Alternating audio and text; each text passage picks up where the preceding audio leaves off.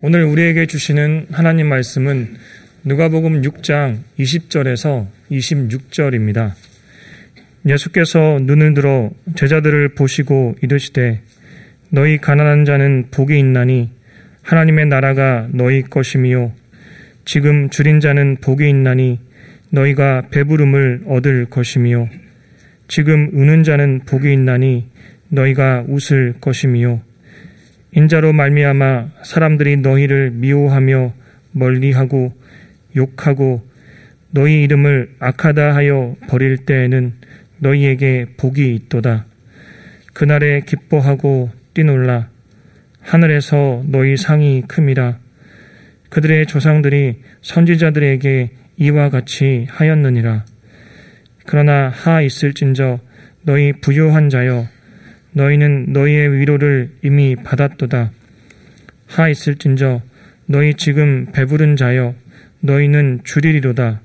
하 있을진저 너희 지금 웃는 자여 너희가 애통하며 울리로다. 모든 사람이 너희를 칭찬하면 하가 있도다. 그들의 조상들이 거짓 선지자들에게 이와 같이 하였느니라. 아멘. 월드컵이나 대한민국 축구를 대화, 대화의 소재로 삼으면 아마 우리나라 사람들 중 많은 사람이 이천이 년 한일 월드컵을 떠올릴 것입니다. 그리고 그중 가장 극적인 경기가 무엇이었느냐고 우리나라 사람들에게 질문하면 아마 대부분 이탈리아와의 십육 강전이라고 답할 것입니다. 제게 가장 감동적이었던 경기는 폴란드와의 첫 경기였습니다. 당시 대한민국은 월드컵 본선에 여섯 번째 참가하는 것이었습니다. 천구백오십사 년 스위스 월드컵에 참가했었고 천구백팔십육 년 스페인 월드컵부터 다섯 번 연속으로 참가하는 것이었습니다. 그런데 그때까지 대한민국이 월드컵에서 승리했던 적은 단 한 번도 없었습니다. 특히 전쟁을 막 끝내고 처음 참가하는 천구백오십사 년 스위스 월드컵에서 대한민국은 당시 세계 최강 팀이었던 헝가리와의 첫 경기에서 영 대 구로 패했고 튀르키예 즉 터키와의 이 차전에서도 영 대 칠로 패했습니다. 월드컵에서 구 대 영의 기록은 월드컵 본선 모든 경기에서 가장 큰 점수차로 지금까지 이어지고 있습니다.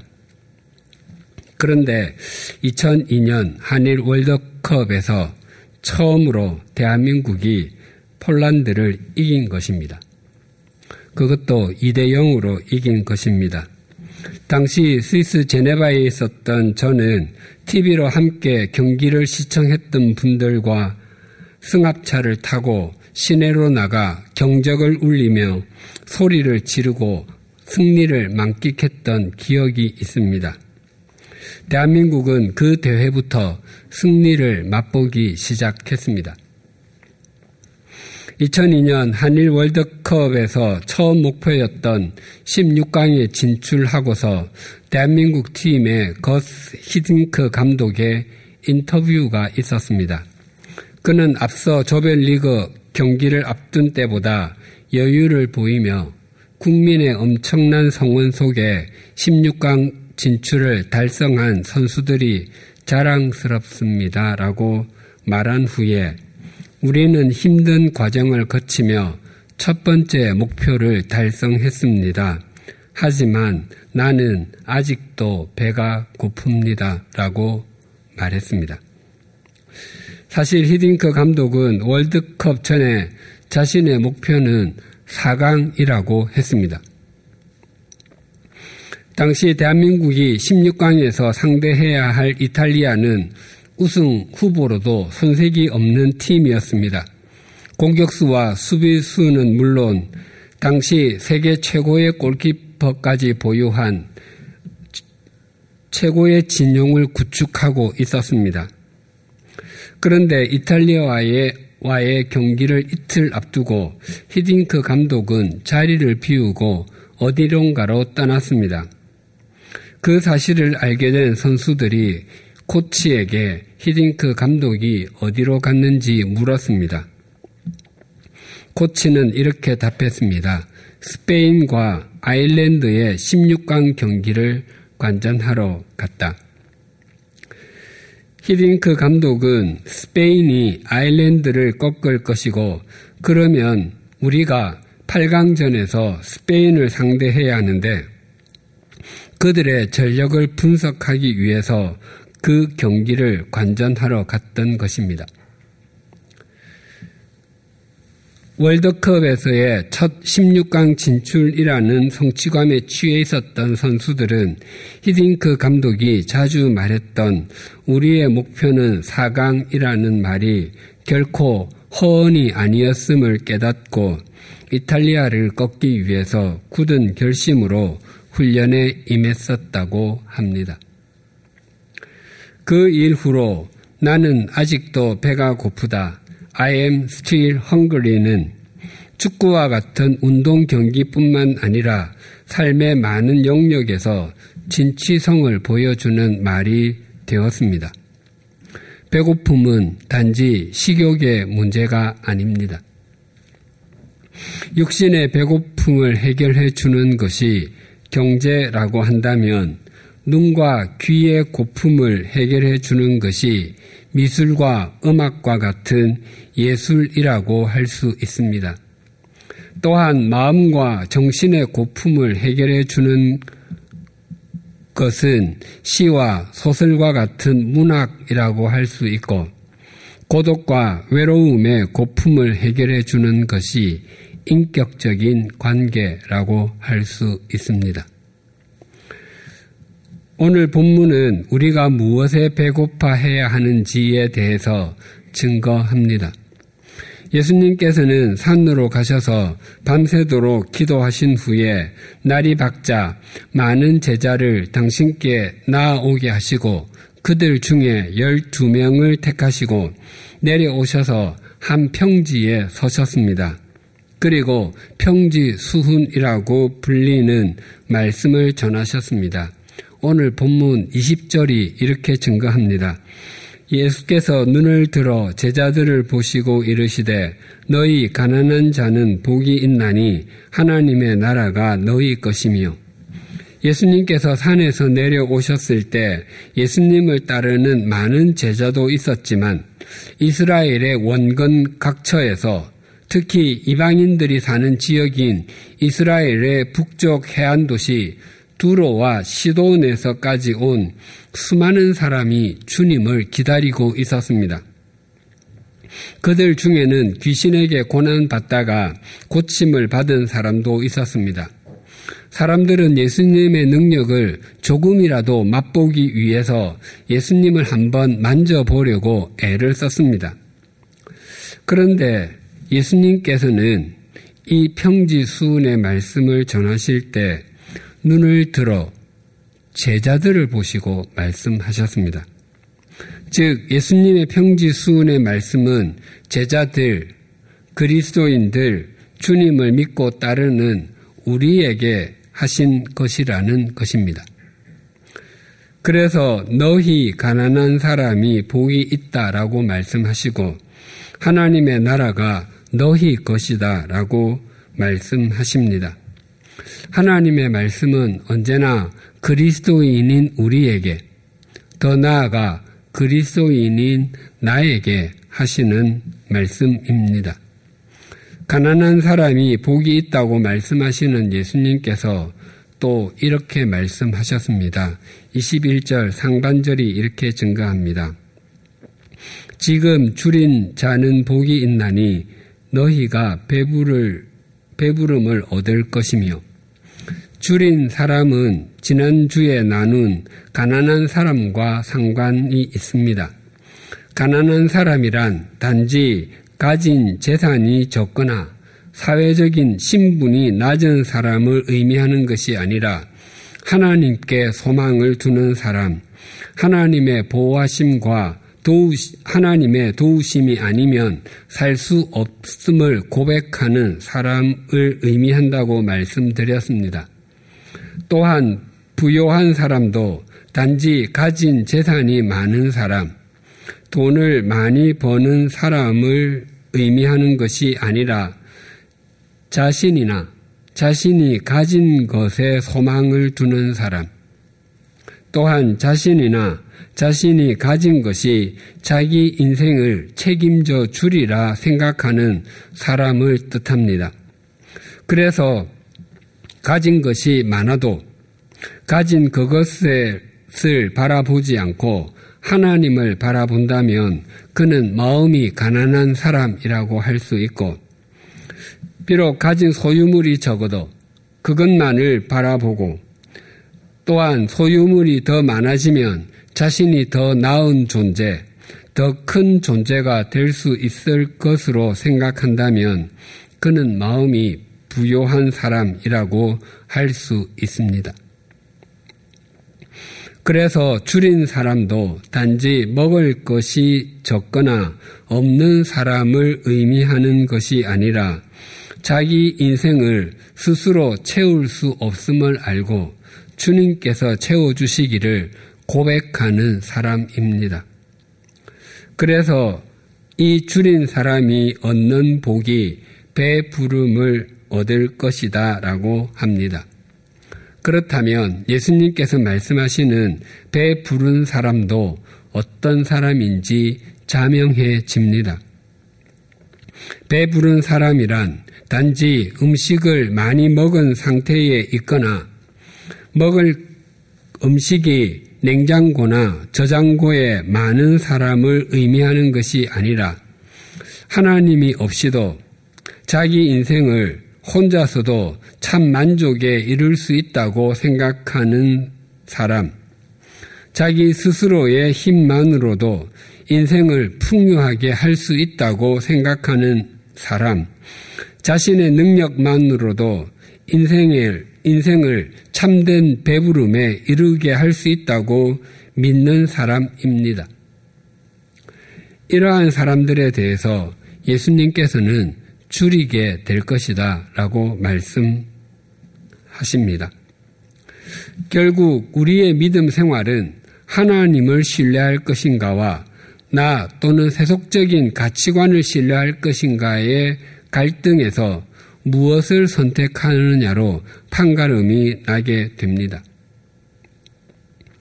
누가복음 십육 장에 보면 누가 진실로 줄인 사람인지 주님으로 배부른 사람이 누구인지를 보여주는 좋은 예가 있습니다. 누가복음 십육 장 십구 절에서 이십육 절입니다. 한 부자가 있어 자색 옷과 고운 베옷을 입고 날마다 호화롭게 즐기더라. 그런데 나사로라 이름하는 한 거지가 헌데투성이로 그의 대문 앞에 버려진 채 그 부자의 상에서 떨어지는 것으로 배불리려 하며 심지어 개들이 와서 그 헌데를 핥더라.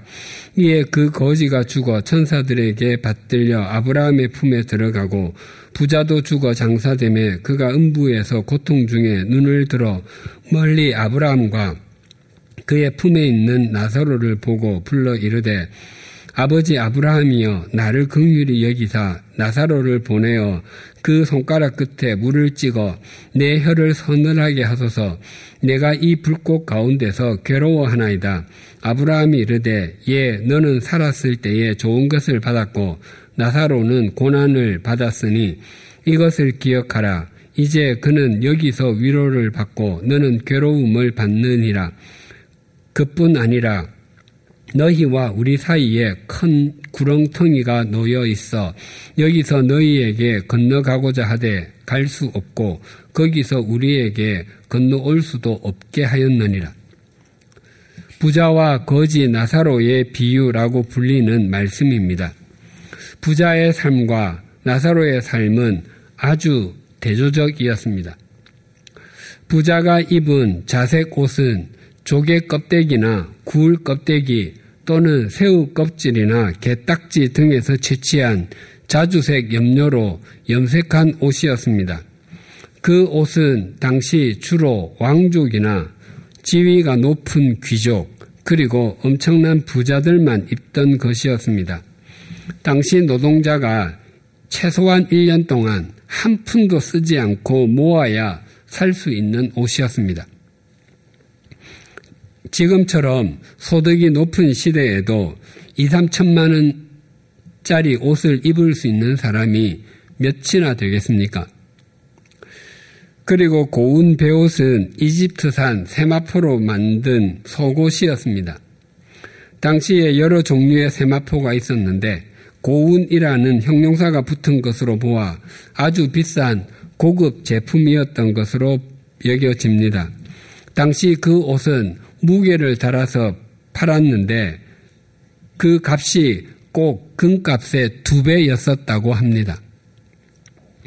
요셉이 형들에 의해서 미디안 상인들에게 팔려서 보디발 장군의 집에서 종살이를 하고 누명을 쓰고 옥살이를 했습니다. 그런데 그 옥살이했던 그 감옥에서 바로의 신하였던 두 사람의 꿈을 해몽해 준 것이 계기가 되어서 바로 왕의 꿈을 해몽해 주고 당시 초강대국 애굽의 총리가 되었습니다. 그때 바로 왕이 신임 총리에게 입혀준 옷이 세마포였습니다. 그런 옷을 이 부자가 입고 있었습니다. 이렇게 화려하고 값비싼 옷을 일상에서 입는 사람은 아무 음식이나 먹지 않습니다. 먹는 것도 그 옷에 걸맞아야 한다고 생각하기 때문입니다. 그래서 그는 날마다 호화롭게 즐겼습니다.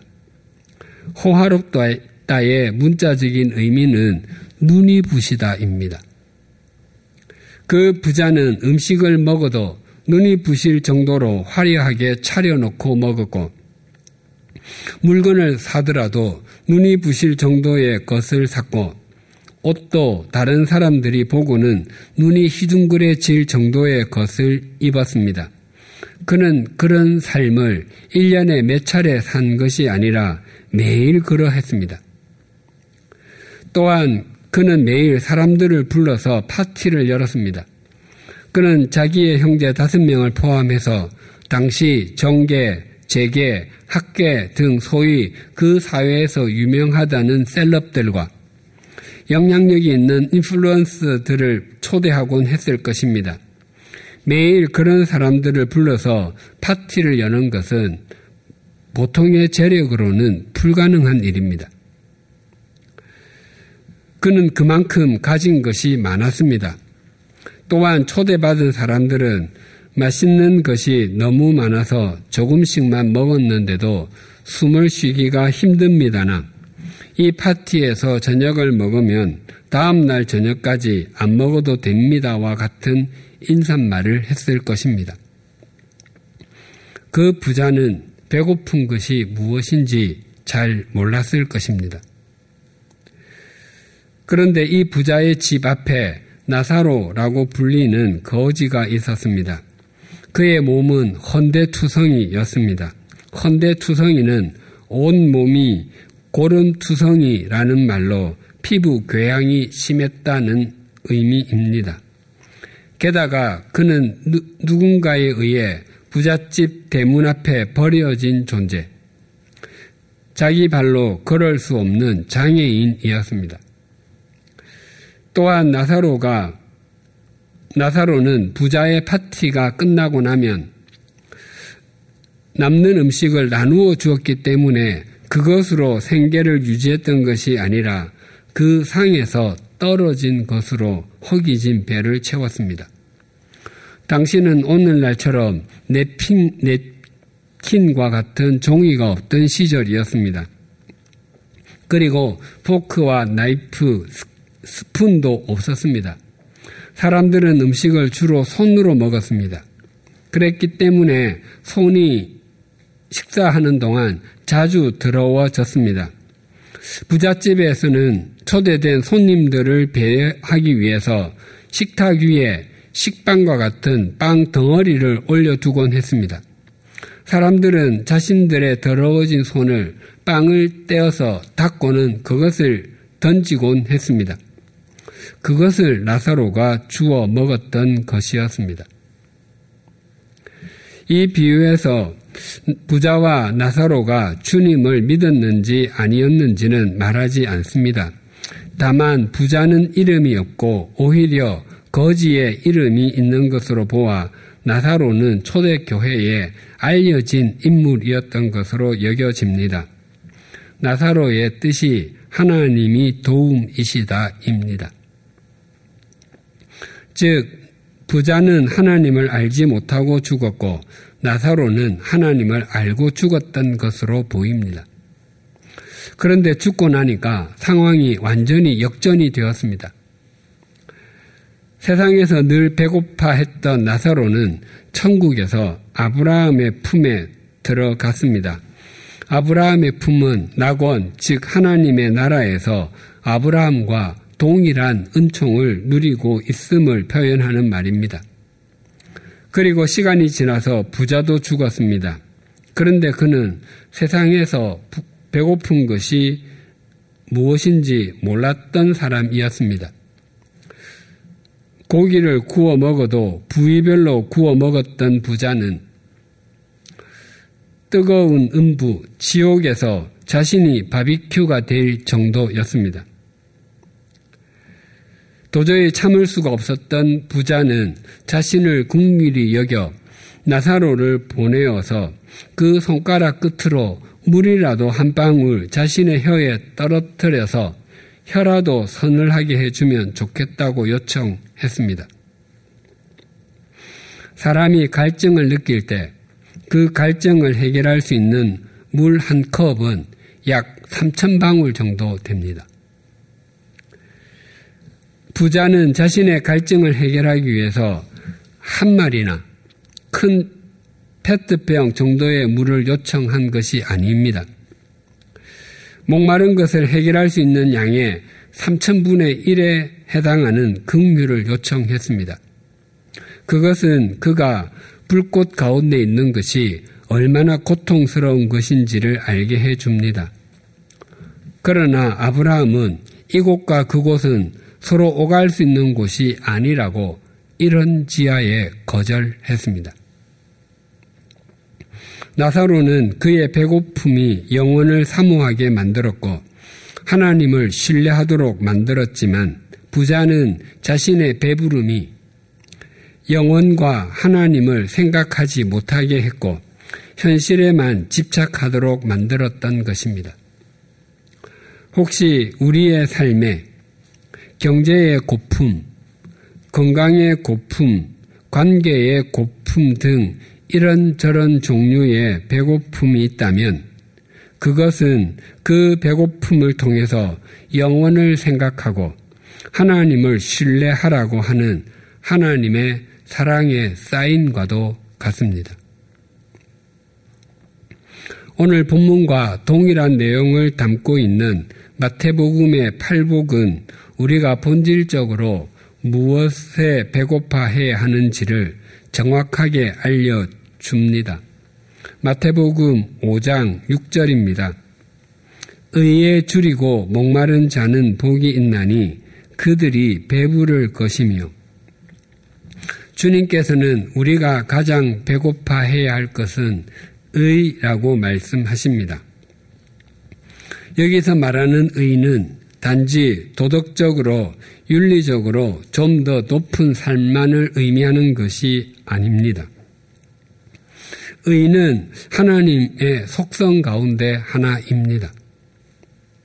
구약 성경에는 하나님의 정의와 하나님의 공의가 자주 등장합니다. 정의, 미시파트는 행동과 관련이 있는 의로움입니다.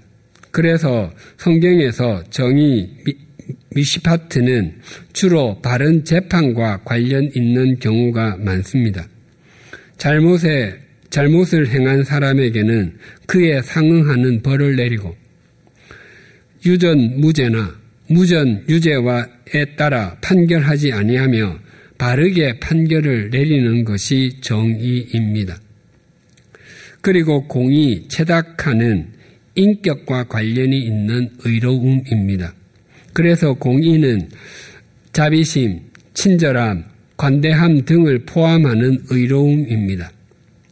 그래서 정의 미시파트가 법률적 법률이라면 공의 체득하는 가난한 사람들, 눌리는 사람들에 대한 깊은 동정심과 관련이 있습니다. 그리고 신약 시대로 와서 하나님의 정의 미시파트와 하나님의 공의 체데카가 합해져서 하나님의 의가 되었습니다. 로마서 일 장 십칠 절이 이러합니다. 복음에는 하나님의 의가 나타나서 믿음으로 믿음에 이르게 하나니 기록된 바 오직 의인은 믿음으로 말미암아 살리라 함과 같으니라. 복음에는 하나님의 의가 나타난다고 증거합니다. 여기서 말하는 하나님의 의는 하나님의 정의와 하나님의 공의가 합쳐진 개념으로 하나님의 오르심, 하나님의 하나님다우심이라고 해석할 수 있습니다. 하나님께서 하나님다우시다 하는, 라고 하는 것은 우리가 하나님의 자녀임에도 불구하고 하나님과 등지고 사는 것을 더 좋아하고 세속적 가치관을 따라 사는 것에 빠져 있을 때 그런 우리를 외면하시거나 포기하지 아니하시고 끝까지 우리를 사랑하시며 우리를 하나님 앞으로 인도하시는 의로움입니다. 만약 자녀가 학교에서 친구를 때렸다든지 가게에 있는 물건에 손을 대서 경찰서에 잡혀가 있게 되었을 때 부모는 학교나 경찰서로 달려가 무엇이라 말하겠습니까?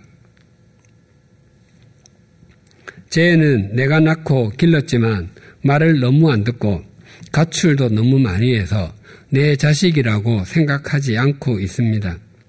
퇴학을 시키든지 콩밥을 먹이든지 마음대로 하십시오라고 말한다면 아마 문제를 일으킨 자녀보다도 그 부모를 더 많이 비난하게 될 것입니다.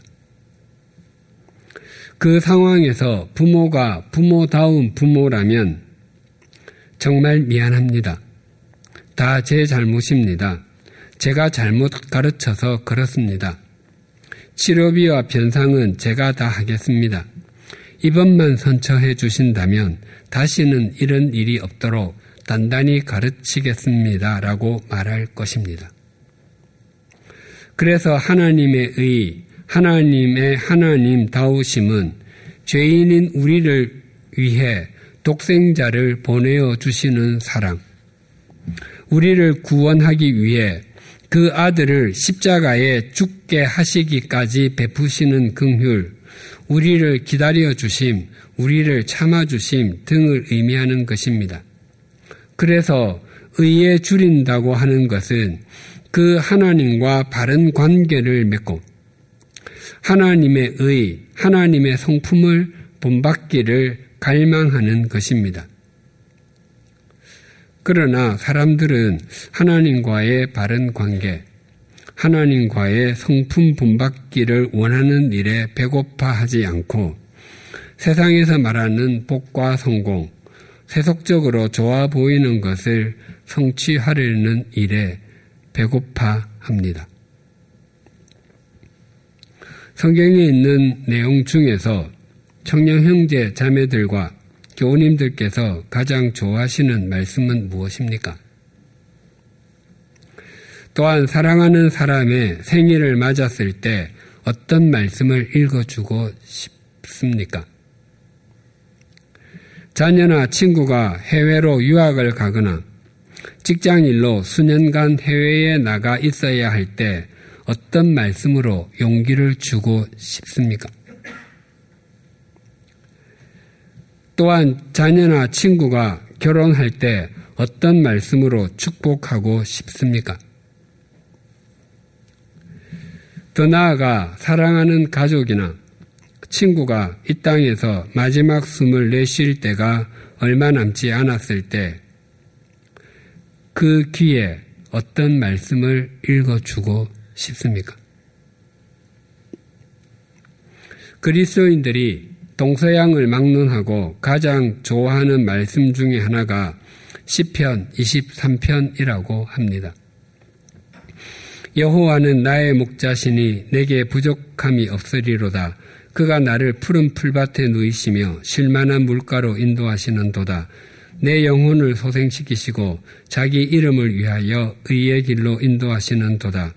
내가 사망의 음침한 골짜기로 다닐지라도 해를 두려워하지 않을 것은 주께서 나와 함께 하심이라. 주의 지팡이와 막대기가 나를 안위하시나이다. 주께서 내 원수의 목전에서 내게 상을 차려주시고 기름을 내 머리에 부으셨으니 내 잔이 넘치나이다. 내 평생의 선하심과 인자하심이 반드시 나를 따르리니 내가 여호와의 집에 영원히 살리로다. 이 시편은 누가 언제 어디서 어떤 상황에서 읽어도 깊은 은혜가 되는 말씀입니다. 그래서 할리우드 영화를 보면 종종 결혼식이나 장례식을 하는 장면이 나오곤 하는데 그때 집례하는 목사가 성경을 읽으면 태반이 시편 이십삼 편입니다. 참 신기합니다. 결혼식과 장례식은 서로 반대가 되는 상황입니다. 그런데 시편 이십삼 편은 결혼식에, 결혼식에서 읽어도 은혜가 되고 장례식에서 읽어도 감동이 됩니다. 이 십, 다윗의 시편이 그 어떤 상황에서도 모든 사람의 마음에 와 닿는 것은 다윗이 그만큼 하나님과 바른 관계를 맺음으로 하나님으로 배부르려고 했기 때문일 것입니다. 다윗은 표면적으로 보면 그 누구보다도 성공한 인생이었습니다. 목동에서 이스라엘의 왕이 되었으니 더 이상 바랄 것이 없어 보입니다. 다윗보다 더 입지전적인 인물도 없어 보입니다. 그러나 다윗의 인생을 가만히 들여다보면 하나님으로 배 부르기를 소망할 수밖에 없는 삶이 이어졌습니다. 다윗은 처음부터 왕이었던 것도 아니었고 그가 왕자로 태어났던 것도 아니었습니다. 다윗은 여덟 번째 아들로 막내로 태어났습니다. 막내는 집안에서 귀여움을 독차지하곤 합니다. 하지만 다윗은 결코 그렇지 못했고 천덕꾸러기 취급을 받았습니다. 사무엘 선지자가 사울왕의 뒤를 이을 사람에게 기름을 붓기 위해서 이새의 집으로 왔을 때 아버지 이새는 들에서 양을 돌보고 있는 다윗만 부르지 않았습니다. 이새의 마음속에 다른 아들은 혹시 왕이 될 자질을 갖고 있을 수 있어도 다윗은 결코 아닐 것으로 생각하고 있었던 것입니다. 이스라엘과 블레셋 사이에 전쟁이 있었을 때였습니다. 다윗의 세 형이 전쟁터로 나갔습니다. 아버지는 다윗에게 형들에게 식량과 빵, 치즈 등을 갖다 주고 그 증표를 받아오라고 했습니다.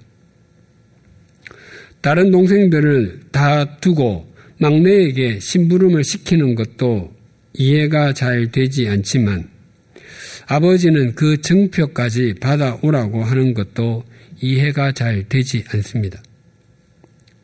아버지는 다윗보다도 첫째와 둘째, 셋째의 안전이 더 궁금했습니다. 그래서 다윗이 형들에게 식량을 갖다 주었더니 장남 엘리압 형은 고맙다라는 인사가 아니라 네가 전쟁을 구경하러 왔다라고 말하며 구박만 했습니다. 다윗은 가족 관계에서 배부름을 경험하지 못했습니다. 다윗이 골리앗과의 싸움에서 이긴 후부터 왕이 될 때까지 오랜 세월, 약 십 년 동안 사울 왕의 미움을 받아 도망자로 살아야 했습니다. 사실 다윗에게 사울 왕은 주군이기도 했지만 장인이었습니다. 장인이 사위를 죽이겠다며 전국에서 가려 뽑은 군인 삼천 명을 거느리고 다녔습니다. 다윗이 얼마나 힘들고 두려웠으면 살기 위해서 원수의 나라인 블레셋 땅으로 도망가서 거기에서 침을 흘리면서 미친 척까지 해야 했습니다. 다윗은 신하로서의 삶에서도 배부름을 경험하지 못했습니다. 또 사울 왕은 자기 딸이자 다윗의 아내인 미가를 강제로 이혼시켜 발디라는 사람에게 아내로 주어버렸습니다. 후에 미갈은 다시 다윗에게로 돌아왔으나 미갈은 언약궤를 보고 기뻐하며 하나님 앞에서 춤을 추는 남편의 믿음을 이해하지 못했습니다. 다윗은 아내와의 관계에서도 배부르지 못했습니다. 다윗은 목욕하는 여인, 충신의 부인을 데려오게 하여 동침했습니다. 그 일로 인해서 그의 집안에는 피비린내 나는 일이 그치지 않았습니다. 장남 암논이 이복 여동생 다말을 성적으로 짓밟았고 이 년 동안 원한을 품고 있던 다말의 오빠 압살롬은 암논을 살해했습니다. 또한 아들 압살롬이 아버지의 자리를 차지하겠다고 쿠데타를 일으키는 바람에 다윗은 신도 신지 못하고 머리를 풀어 헤치고서 울며 도망가야 했습니다. 그 아들 압살롬은 요압 장군에게 살해되고 말았습니다. 다윗은 자녀 관계에서도 배부름을 경험하지 못했습니다. 다윗은 인간적으로는 굉장히 처절한 삶을 살았습니다. 그는 언제나 외로웠고 사람과의 관계가 배부르지 못했기 때문에 더욱 하나님으로 배부르기를 원했고 하나님과의 바른 관계 속에 있기 위해서 몸부림을 쳤습니다. 우리가 눈을 들어 하나님을 목적 삼지 않고 하나님의 말씀에 순종하지 않는다면 바른 주림의 은총을 결코 누릴 수 없습니다. 우리가 세상을 향하여 눈을 든다면 결코 영원할 수 없는 것에 우리의 욕망에 세속적 가치관에 주림을 갖게 될 것입니다. 우리의 삶에 주님이 주님 되시지 않으신다면 우리에게 본질적인 배부름, 영원한 배부름은 없습니다. 예수님께서 우리의 본질적인 주림을 해결해 주시기 위해서 빵집의 의미인 베들레헴에서 태어나셨습니다. 또한 예수님은 우리를 영원히 배부르게 해주는 영원한 양식이 되려고 짐승의 밥통 구유에 누우셨습니다. 그리고 지금 우리에게 이렇게 말씀하십니다. 나는 생명의 떡이니 내게 오는 자는 결코 줄이지 아니할 터이요 나를 믿는 자는 영원히 목마르지 아니하리라. 청년 형제 자매들 그리고 교우님들은 지금 무엇으로 배부르기를 원하십니까? 기도하시겠습니다. 하나님 아버지, 가난한 사람이 복이 있고 줄인 사람이 복이 있다는 예수님의 말씀을 다시 우리 마음의 돌비에 새깁니다. 우리는 세속적인 가치관의 시선에서 배부른 것을 최고라고 생각하고 그 배부름을 성취하기 위해서 동분서주할 때가 많았습니다. 또한 그 배부름만 이루어지면 저절로 행복해지고 더 가치 있는 삶을 살게 될 것으로 생각하곤 했습니다. 하지만 주님의 말씀 앞에서 정직하게 돌아보면 그 생각은 우리의 욕망이었음을 그리고 세상에서 배부름이 우리의 인생을 건져 올리기보다 탕진하게 하고 깊은 한숨을 쉬게 한 적이 더 많았음을 인정하지 않을 수 없습니다. 바라옵나니 우리 모두가 하나님과의 바른 관계를 이루어가기 위해서 배 고프게 하시고 하나님의 성품을 본받고 닮아가기 위해서 추리게 하여 주시옵소서. 그래서 하나님께서 우리를 진정으로 배 부르게 해주시는 은총을 누리게 하여 주시옵소서. 이러한 우리의 삶이 온갖 세상의 것과 세속적 가치관으로 줄이는 세상 사람들에게 진정한 줄임이 무엇인지를 보여주는 주님의 제자들, 주님의 통로가 되게 하여 주시옵소서. 그리하여 우리와 만나는 사람이 세속적 가치관의 줄임에 마침표를 찍고 하나님을 향해 줄임을 가지게 됨으로 말미암아 하나님으로부터 오는 참된 배부름을 경험하게 하여 주시옵소서. 예수님의 이름으로 기도드립니다. 아멘.